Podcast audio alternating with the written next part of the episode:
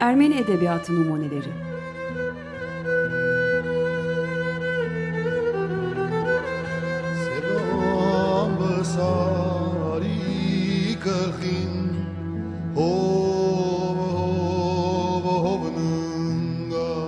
Hazırlayanlar Paylin ve Yetvart Tomasyan.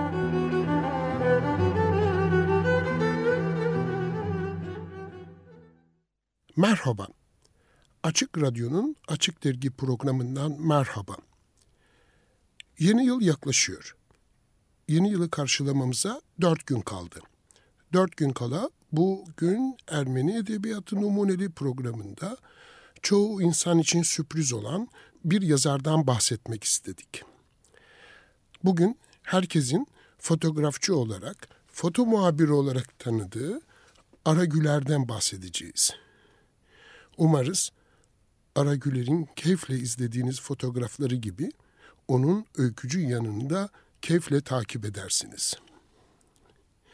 Bu haftaki programımızda konu edeceğimiz Ara Güler, 1940'lı yılların sonu, 50'li yılların başında henüz liseyi yeni bitirmiş, o günlerin Ermenice sanat dergilerinde, Ermenice gazetelerin edebiyat sanat eklerinde öyküleri görünmeye başlar. Böylece sanata ilk adımını Ermenice öykü yazarak başlamış olan Ara Güler, daha sonra fotoğraf makinesiyle tanışır. O günlerden 50 sene sonra 1996'da Ermenice öykülerinin toplanıp yayınlandığı öykü kitabına düştüğü notta Ara Güler şöyle diyor.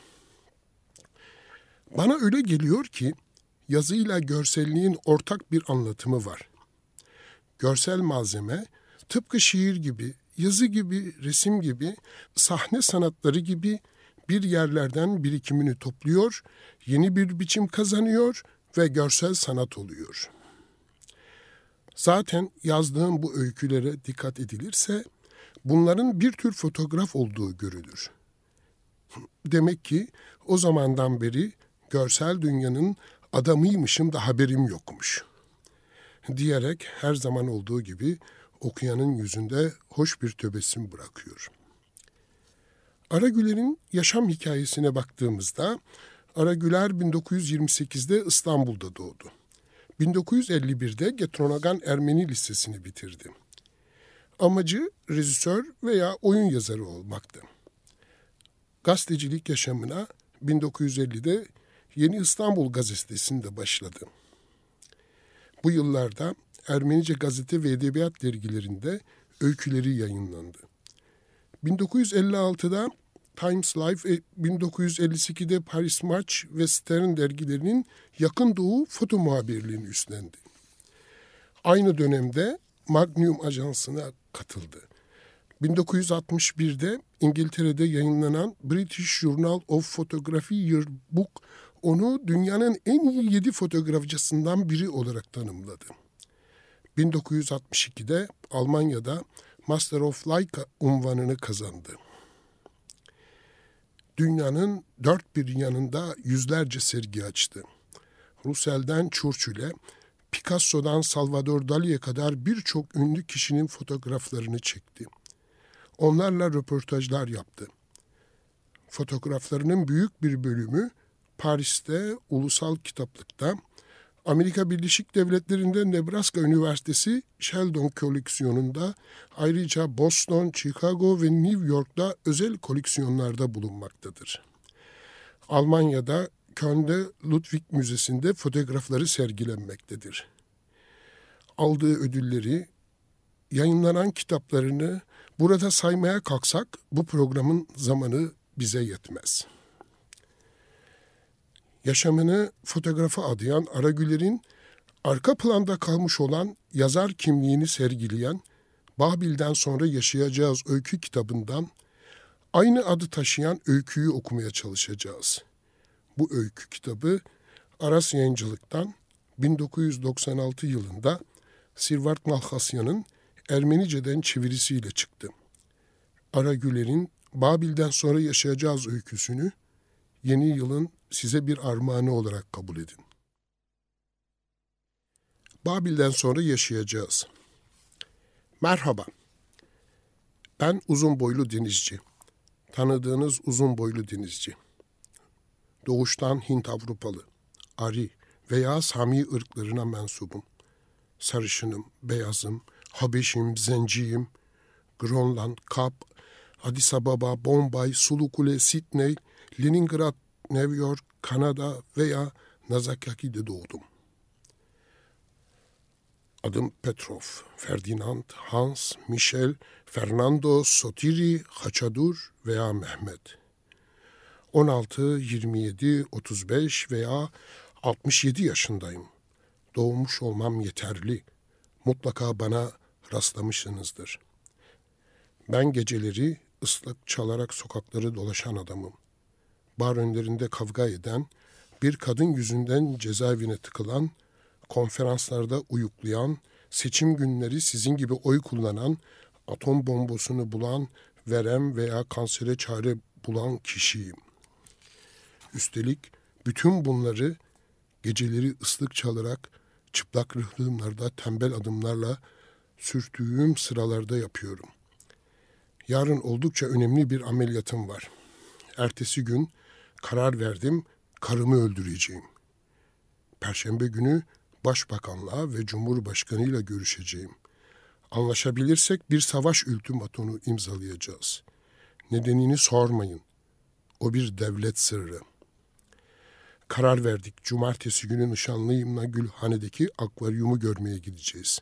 Pazar günü de jet uçağı yarışına katılacağım.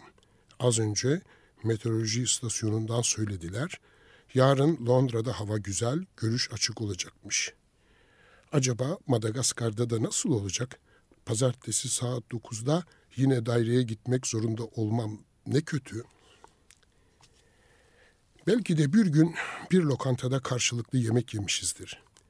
Belki yolda sigaralarımızı yakmak için karşılıklı ateş uzatmışızdır. Kim bilir kaç kez dilekçenizi geri çevirmiş, odamdan kovmuşumdur sizi. Anımsar mısınız herhalde? 1940 seçimlerinden başbakan seçilmiştim. Ama bir kez daha anımsatmak isterim ki ben o tanıdığınız uzun boylu denizciyim. Bugün denizciyim, yarın tüccar, ertesi gün katil.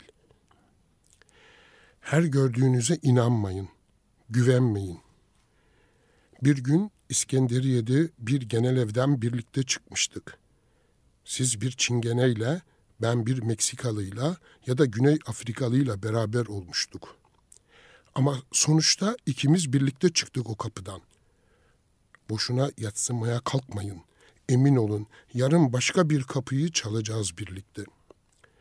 Şu an New York'tan Londra'ya doğru bir uçak yola çıktı. Ben o uçağın kaptanıyım. Yanımdaki ikinci kaptan, can sıkıntısından olacak, deminden beri konuşuyor. Az sonra her şeyi ona bırakıp bagaj bölmesine geçeceğim. Hostesle çoğu kez orada buluşuruz. Fena mal değil. Geçen gün dudaklarını boyarken ansızın memelerini tuttum. Hiçbir şey demedi. Yolculardan biri zili çalmasaydı etli dudaklarından o kadar çabuk ayrılmak zorunda kalmayacaktım. Ertesi gün Birleşmiş Milletler'in son oturumunda söz alıp oldukça uzun bir konuşma yaptım. Konuşmayı uzatmış ya da anlamsız şeyler söylemiş olmalıyım ki vaktin doldu dediler. Ben de yerime döndüm. Geçen gün attan düştüm, kolum kırıldı. Karar verdim. Yarın bir iş bulmak için gazete ilanlarına bakacağım. Dün de başka bir kentte bana ait olan ve büyük miktarda petrol bulunduğunu söyledikleri bir yere 79 milyon karşılığında sattım. Ne olur? Bana 5 kuruş verin. Açım, sıcak bir simit alacağım. Sarışınlardan hoşlanmam. Randevuya gitmeyeceğim. İnanın bana, ben uzun boylu denizciyim. Sonunda döndüm. Bu gece yine ıslık çalarak karanlık sokaklarda dolaşacağım. Kim bilir kaç kişi tatlı uykularından uyandırdığım için öfkelenip küfredecekler. Duysam da, duymasam da hiç önemi yok benim için.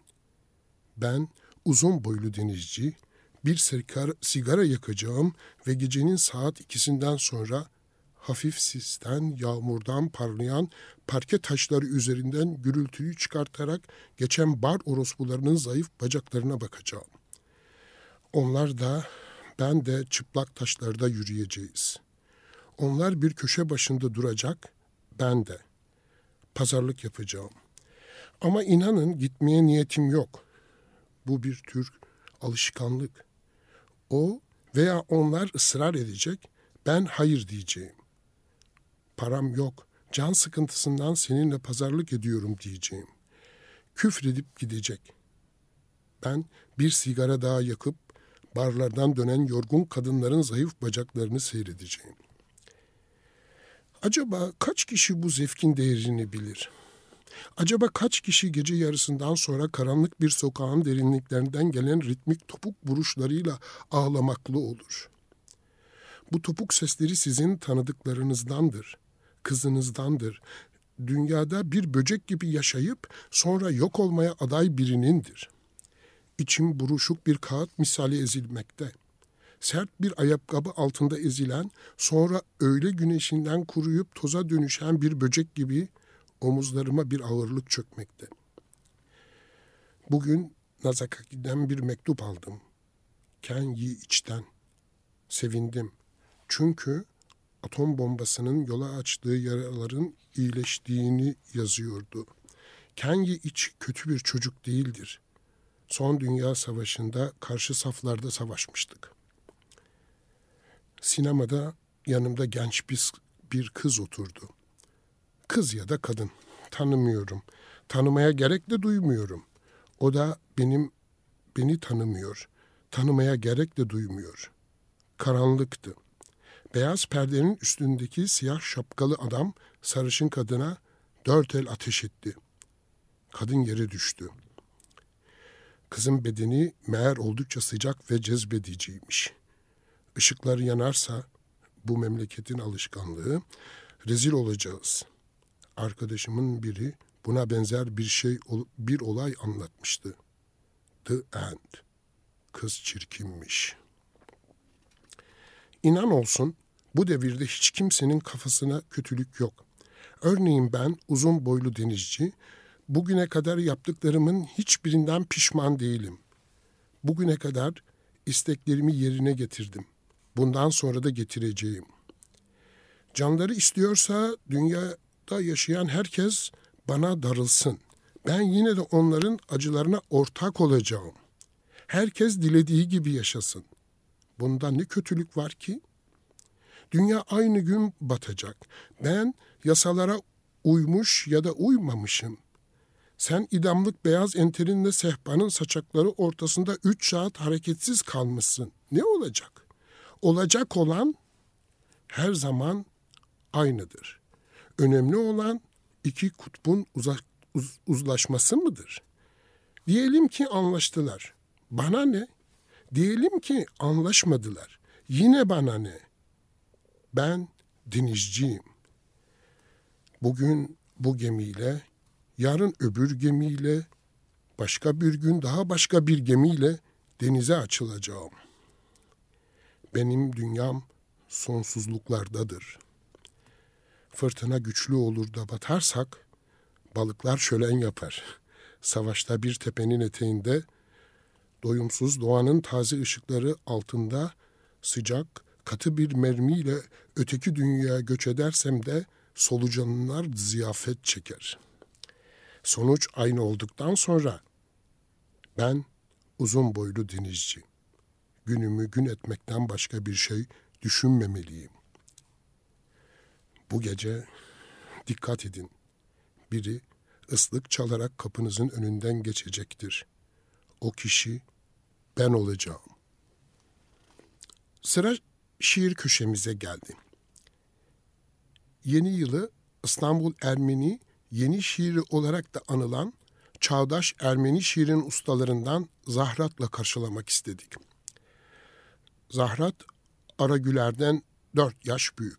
O da 1924 İstanbul'da doğdu. Asıl adı Zarih Yaldızcan ve 2007'de aramızdan ayrıldı. Geçen programda bahsettiğimiz Aram Pehlivanyan'ın öncülük yaptığı Ermeni yeni şiirin en büyük ustası, Ermenice şiire yeni bir soluk getiren şair olarak tanındı ve büyük takdir gördü.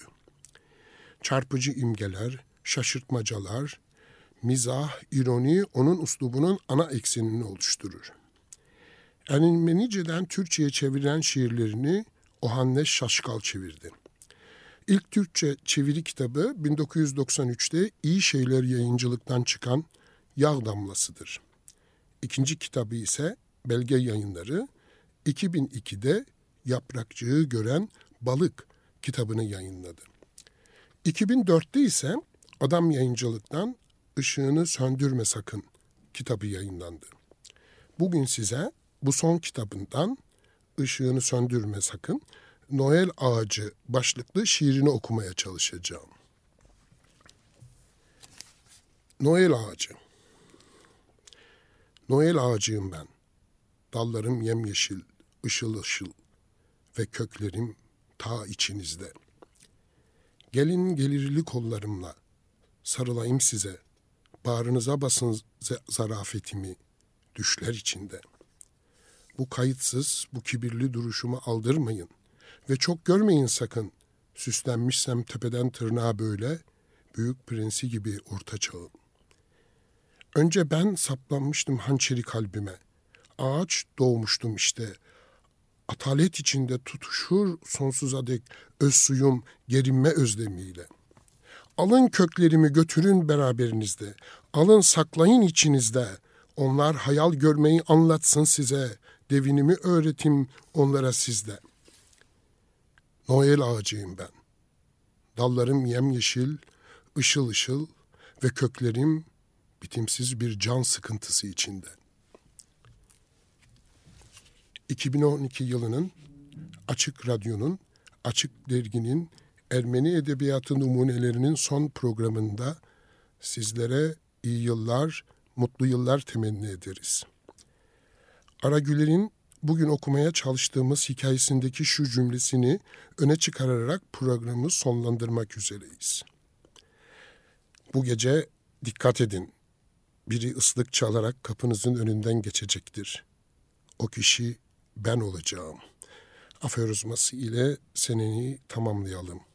Hoşça kalın, nice yıllara. Radyonuz yeni yılda hep açık kalsın. Açık Radyo'da kalın.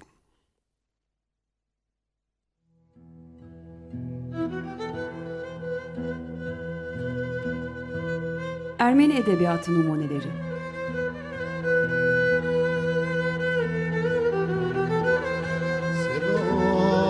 Sari kahin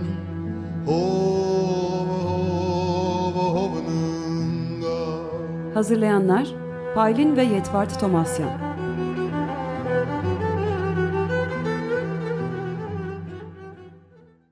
Açık Radyo program destekçisi olun. Bir veya daha fazla programa destek olmak için 212 alan koduyla 343 41 41